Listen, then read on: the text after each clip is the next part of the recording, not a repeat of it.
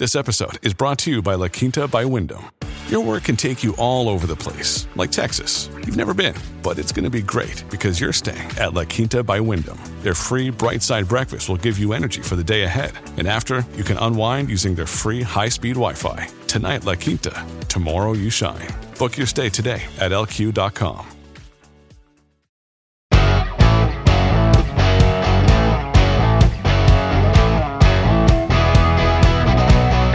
Coming up on today's show, we'll tell you the story of a man so anxious about climate change he is seeking medically assisted suicide. Finland to seek NATO membership without delay. Sweden soon to follow, we assume. What does that mean for NATO? What does that mean for Russia? We'll chat with Barry de Kerckhove. And new images being fed back from the James Webb Space Telescope. Have you ever heard of eco anxiety? Essentially, it's um, it's severe anxiety related to the existential threat posed by climate change. Being so worried, so stressed out over climate change, and of course the calamities that it causes, that it's difficult to function. Panic attacks, depression, things like that. And it's something that clinicians are reporting seeing more and more often.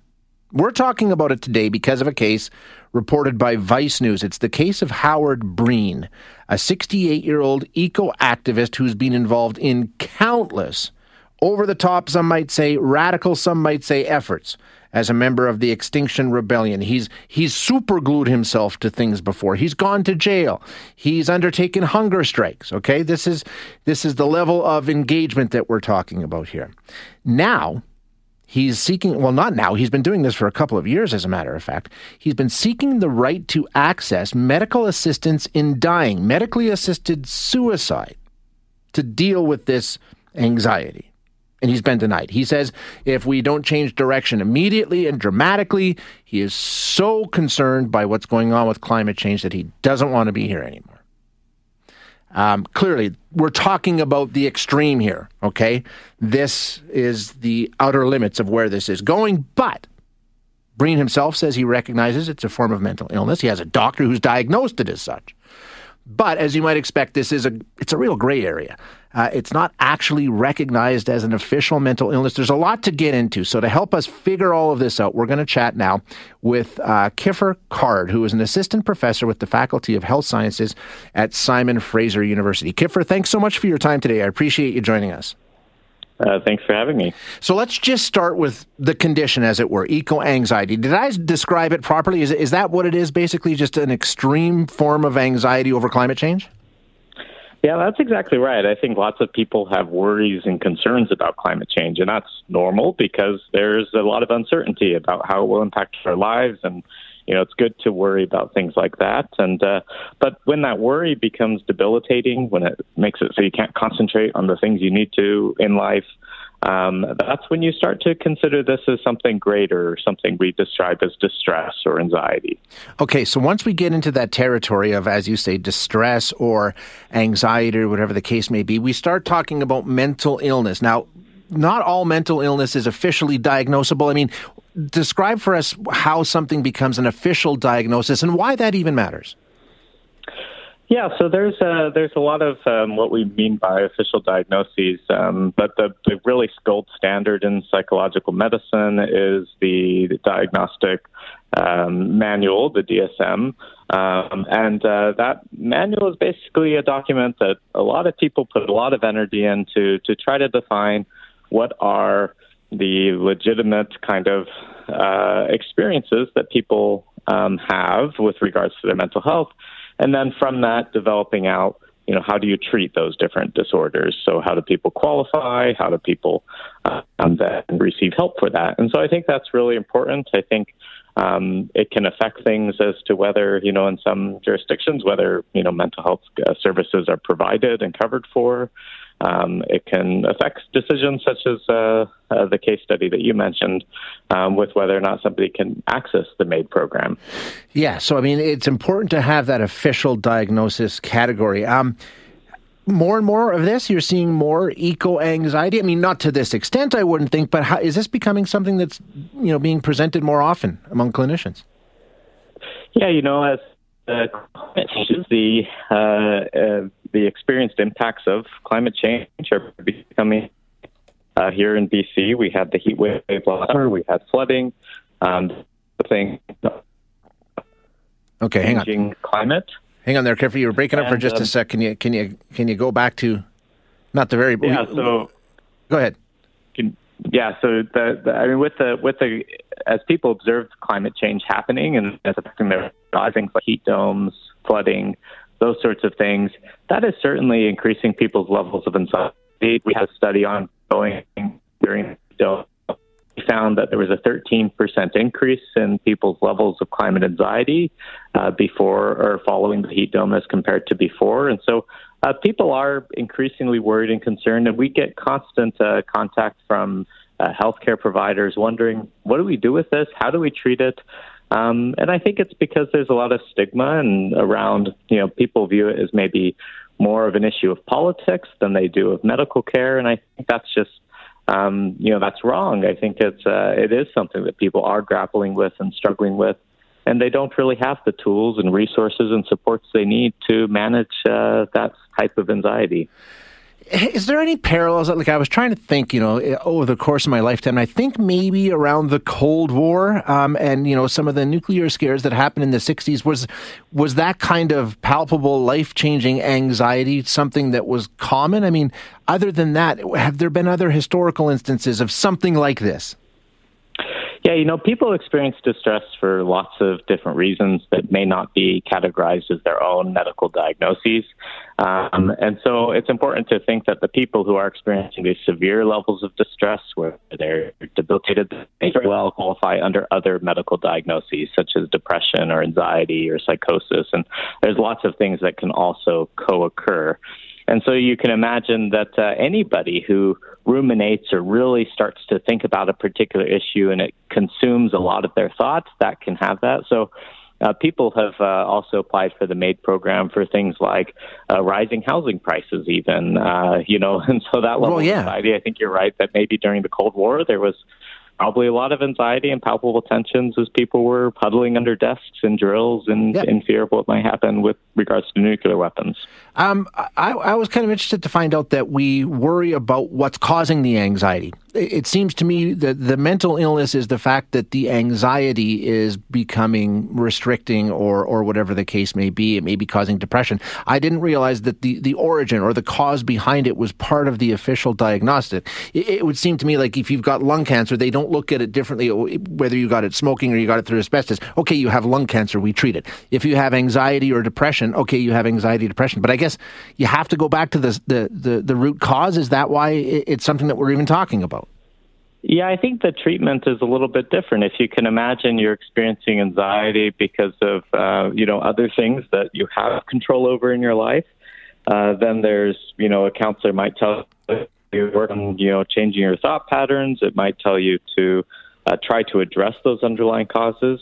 I think the reason climate change and other things like it are unique and need to be treated differently is because people actually are very they have very little that they themselves can do alone to address uh, climate change and so that threat that existential threat is kind of there they don't have the resources or the power to eliminate it from their lives um, and also we just can't simply tell people ah you just have to forget about that and uh, so you see that's uh, kind of an issue. Whereas, you know, if I'm dealing with stress at a job, I can make changes. You know, I can, you know, I can find ways to cope with my job. I can switch careers. You know, there's lots of different things we can do, and um, and so that's why the origin matters. Uh, of course, you know, mental health is obviously very differently than uh, chronic diseases like cancer and heart disease and all those sort of things. Uh, in that it's always difficult if you have a person in front of you with depression you know, if you have five people in front of you with depression, it's not clear what caused yeah. any one of their depressions, and it's not clear how you can treat each of those depressions. Everybody's case is going to be slightly different, and so you need to take that into account as you with them. Now, back to the medical assistance and dying component to this story with Howard Breen, and we and again, this is the extreme, you know, example that we're using to tell the story. Um, mental illness previously wasn't reason to be able to access medical assistance in dying in Canada, but that's changed recently, correct? Mm-hmm. Yeah, so that was uh, that was a fairly recent change, and I think uh, I think the original intent of the MAID program was not to have um, you know mental health as a qualifying. It was more designed for people with terminal acute illnesses yeah. in which they were experiencing acute suffering and pain, you know, from things like cancer and uh, and and and of course, as uh, as time has gone on, we've uh, broadened our our thinking and the medical. Uh, yeah, even mental health uh, conditions can be under some circumstances, a reason to access program. Uh, Kiffer, I really appreciate your time. You're breaking up a little bit, so I'm going to let you go. But thank you so much. Great conversation. Thank you.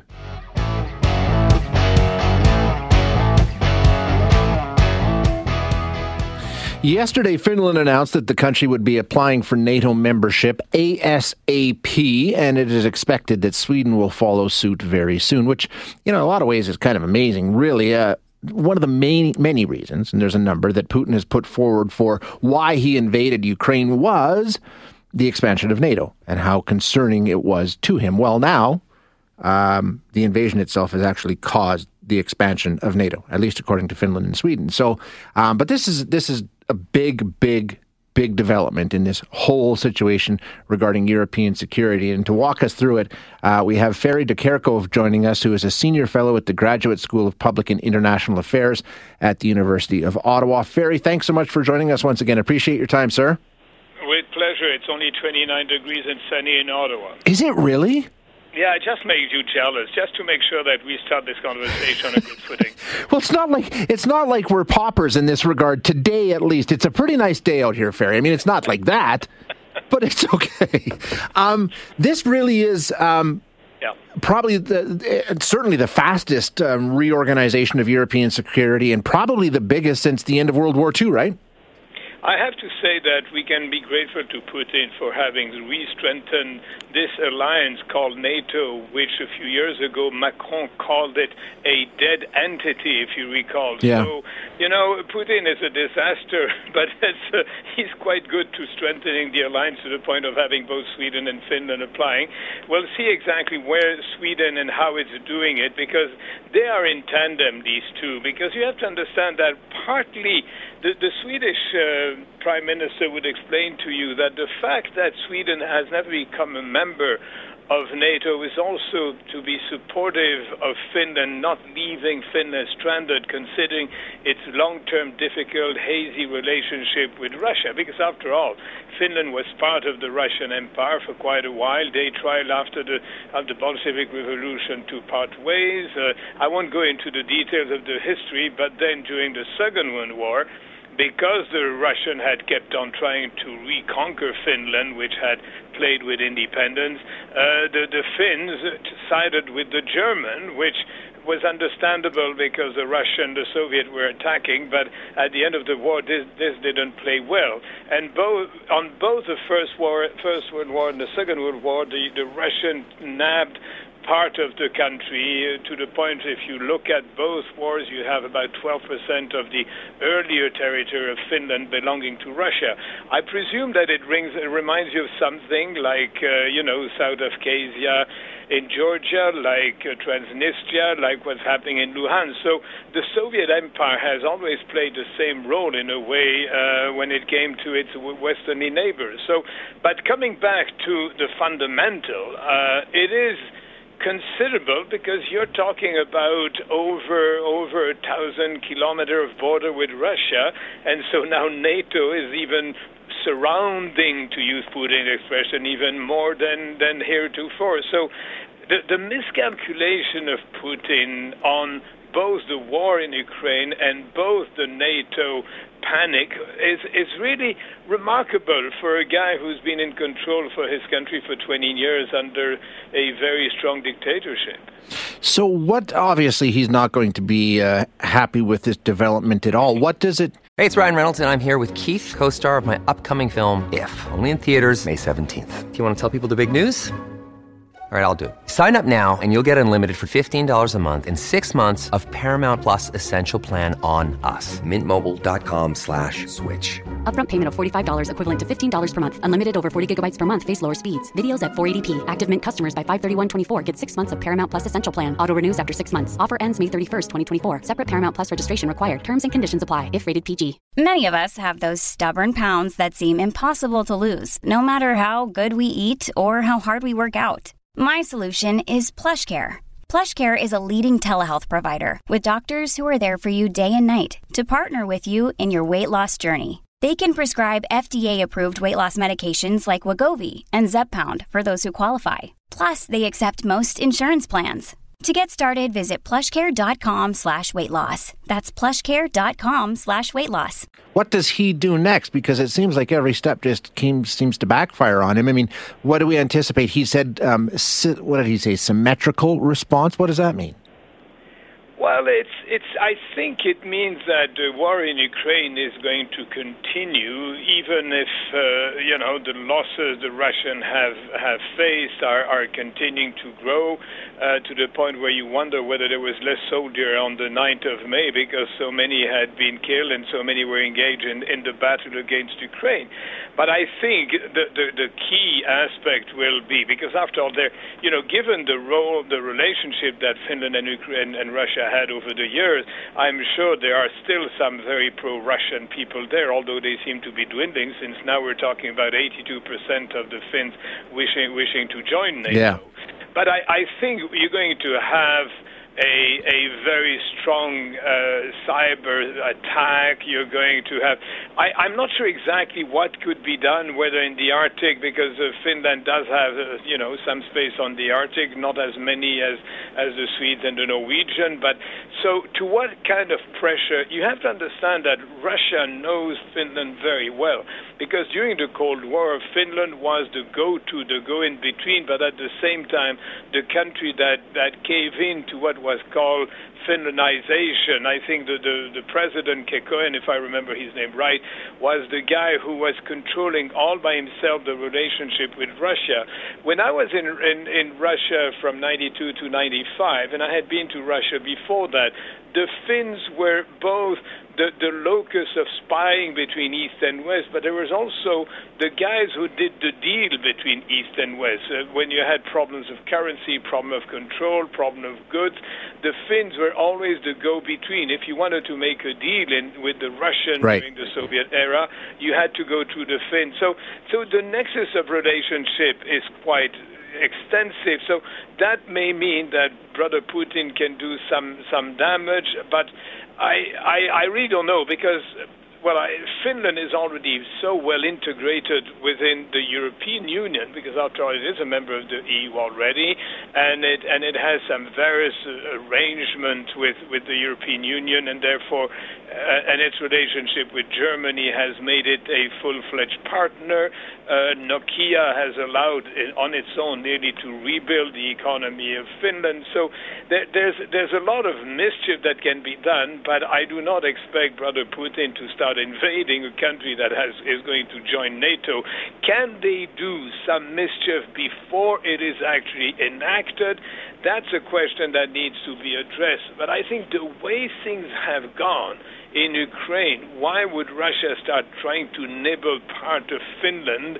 Because I, I think that it would precipitate a, a an immediate decision of, of NATO to acquire, to, to integrate with Finland, and the mess or the military reaction could be extraordinary. But you know what?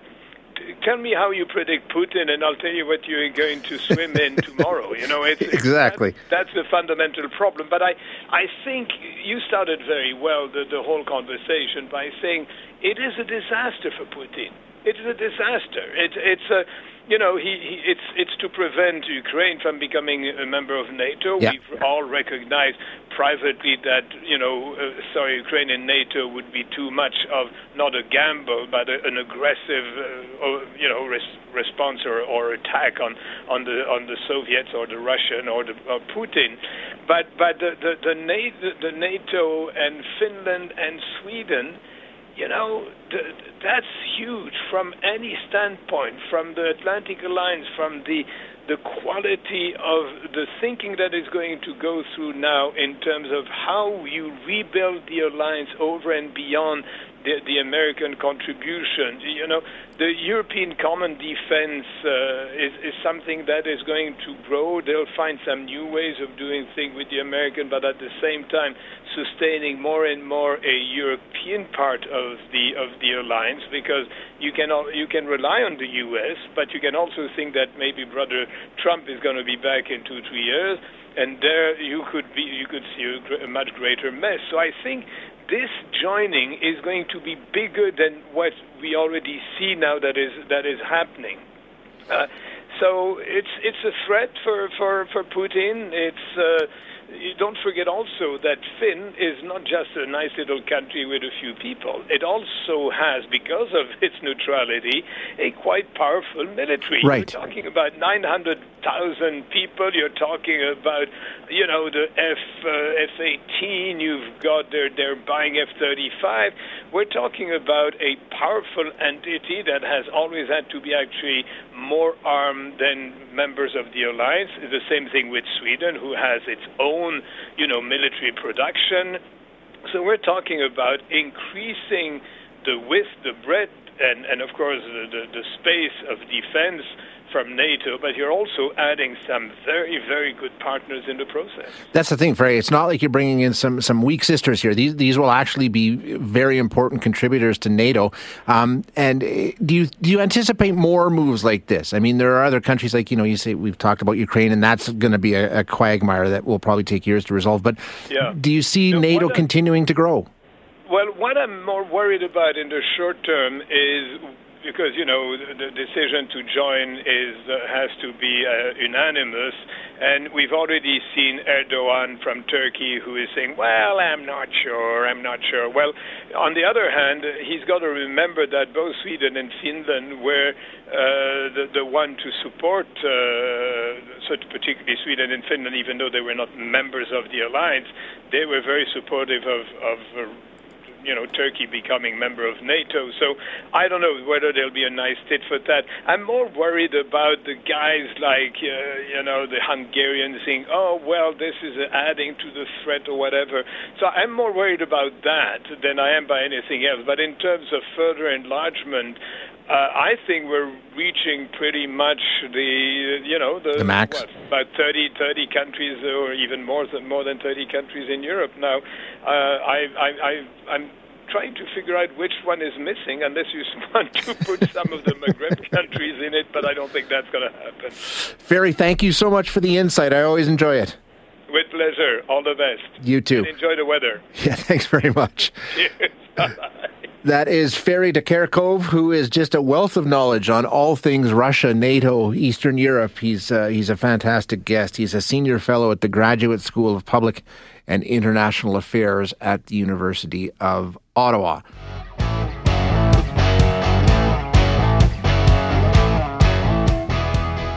Um, you know the James Webb Space Telescope. It's been uh, almost six months now since this thing was sent up. It's uh, what is it, 1.6 million kilometers from Earth? Something like that. It's a far, far distance. Uh, $10 billion, and it was launched with the promise of expanding our understanding of the universe we live in. It's now into its final stages of testing, and it continues to perform just as expected. So let's get an update on what we're finding out. We're going to chat with Els Peeters, who's an astronomer at Western University. Uh, Els, thanks so much for your time. I appreciate you joining us. Uh, happy to join. Thank you. So, we've seen this telescope and things just seem to be going perfectly well, right? Everything performing as designed, at least so far. Yes, absolutely. Actually, and even some things are, are working better than expected. So, everybody's super excited. Uh, about the performance of the telescope. Now, this week, a major development. We saw some test pictures come back. Is that correct? Tell me what happened. Yes. Yeah, so uh, basically, uh, in you know, in the last uh, couple of uh, weeks, what uh, the team has been doing is making sure that the mirror is perfectly aligned and that uh, we know what the uh, exact position on the sky is that each instrument is looking at. And so some of those images that were attained, obtained during that process were released this week. And if you just look at these images, these are just absolutely spectacular. I mean, they're super exciting and just, you know, makes us more excited about what's going to come from that once uh, science operations officially start. Um, what has it been? I know it's just test photos and things like that, but what has it been, for lack of a better term, aimed at? What, what, what is it taking pictures of so far? So the images that were released uh, this week is from a field in the Large Magellanic Cloud. It's a nearby galaxy at uh, a distance of about 160,000 light years away. It's one of the closest galaxies to us. It's very well known, and the particular field that they uh, chose for this uh, test was a field that has been studied extensively with Hubble. Yeah. And so the uh, exact location of all the stars in the field is very well known. And so that helps with the uh, um, calibration of the uh, James Webb Space Telescope. Gotcha. And so they're using that information from Parry Telescope to help with the, uh, you know, alignment and the calibration of James Webb. That makes perfect sense. Okay, I think we're all familiar with Hubble, and we've all seen some of the amazing pictures that it has sent back. How much how many orders of magnitude better are we anticipating the James Webb to be? It's a, a kind of um, a hard, comp- uh, a difficult comparison. I think the James, depending on which parameter you choose, uh, the improvement uh, with Hubble can uh, can be an order of magnitude more. Uh, the thing to realize, uh, Hubble mostly works in the optical, and James Webb uh, will James Webb will basically work mostly in the infrared. There is a little bit of overlap, um, but they kind of approach uh, quite different wavelength regimes. And so, and in addition to that, of course, uh, James Webb has a much, much larger mirror, and so that means it's much more sensitive to that, to, to Hubble. And so uh, these uh, improvements uh, will, um, you know, um, just uh, will allow James Webb to open uh, a completely new uh, part of the universe that was basically inaccessible before. And so many, many discoveries are about to uh, come out of observations with James Webb. Yeah, it's so amazing and so exciting. You're you're going to actually have some time, right? I mean, that's how it works. Different scientists can book time. Is that basically? I mean, for lack of a better way of putting it, is that is that fair? Yes. So basically, what will happen at some point, there will be a call for proposals, and then anybody who is uh, willing to put in the time can write a proposal and say, like, hey, I want to study this yeah. target and I want to answer this science question, so please give me time. And then when all the proposals are collected, then there will be a team of scientists that is basically going to rank those proposals. And then, depending on the amount of time that is available on the telescope, the top um, in this case, I think it was about 22% of the proposals will get time on the telescope. Amazing, amazing. Um, uh, yeah, we'll continue to update as we go. Uh, Els, thanks so much for your time today. I appreciate you joining us. I'm happy to talk on JWC anytime. Excellent. We'll, we'll look you up again soon. Thank you, Els. Thanks for listening today. To hear any of our other interviews, you can find them wherever you find your favorite podcasts. And if you like what you hear, don't forget to rate and review us.